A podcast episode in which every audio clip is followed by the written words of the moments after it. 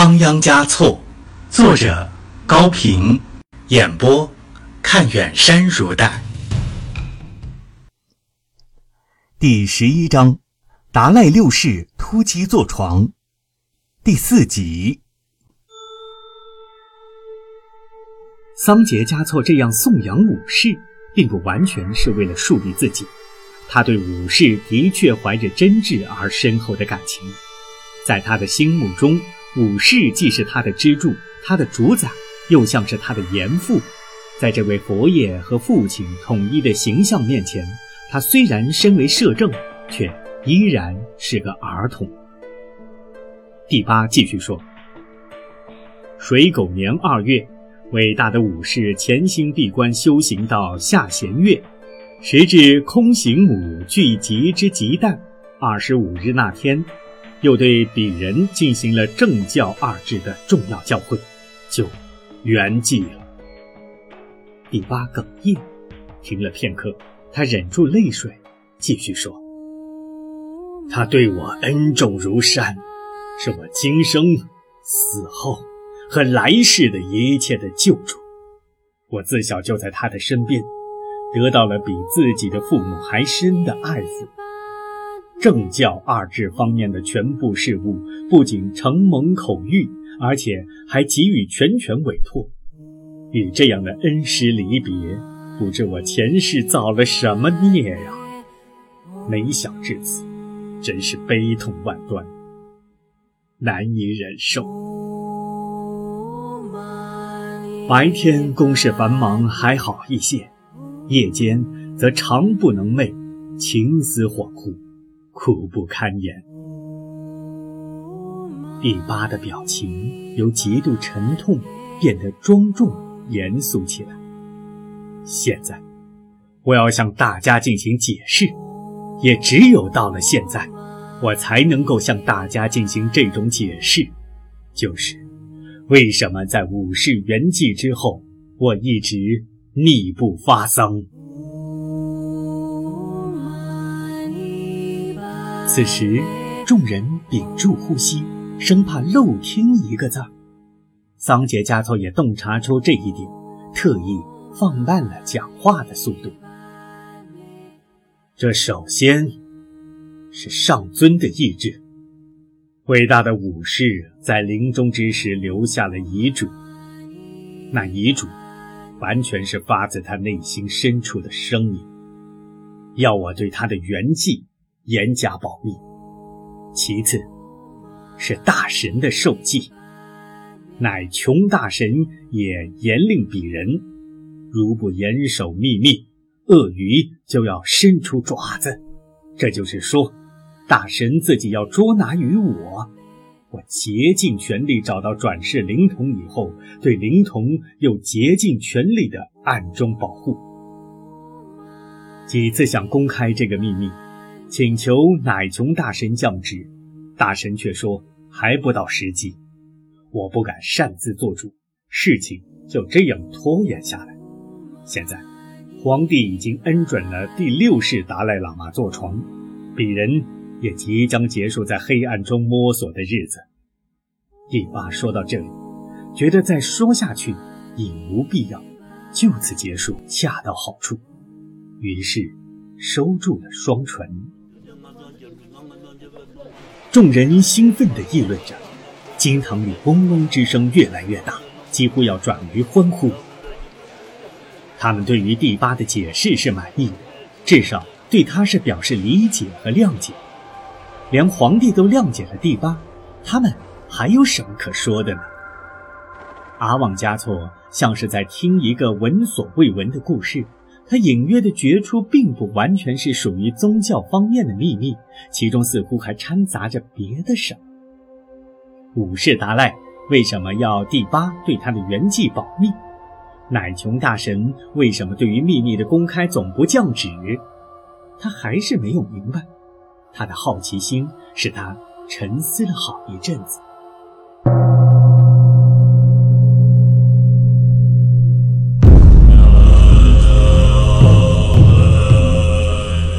康熙36年藏历火牛年9月初7，是班禅为阿旺嘉措受沙弥戒的日子。沙弥戒又称格楚戒，受了格楚戒就算出家为僧了。对于作为佛教首领的达赖喇嘛，当然是更不可缺少的仪式。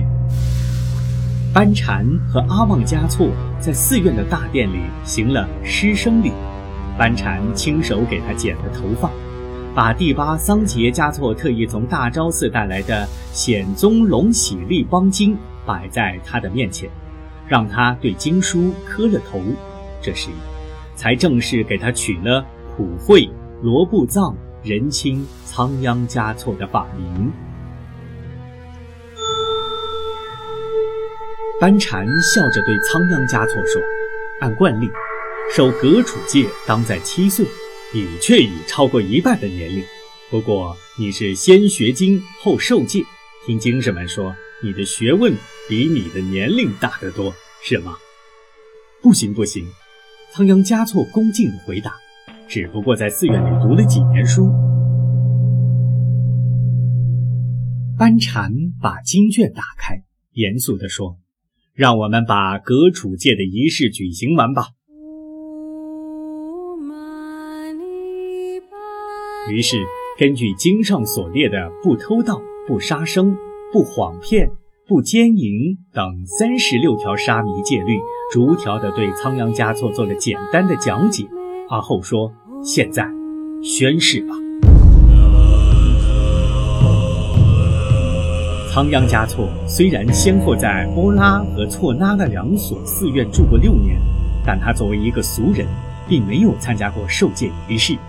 由于不曾有过出家的愿望，也没有打听过受戒的细节，现在让他宣誓，竟不知道说什么才好。他只是感到自己已经正式坐进了佛的殿堂，他将和穿袈裟的人成为一家。从道理上讲，他应该维护佛教的权益，但他又觉得这不是他的意愿，他没有责任，也没有力量去做那些事情。正像给他披上了狮子的毛皮，他并不自信就是雪山和森林之王一样。他沉吟了很久，看了看武士班禅罗桑一息微笑的面孔，对方正等待他的回答。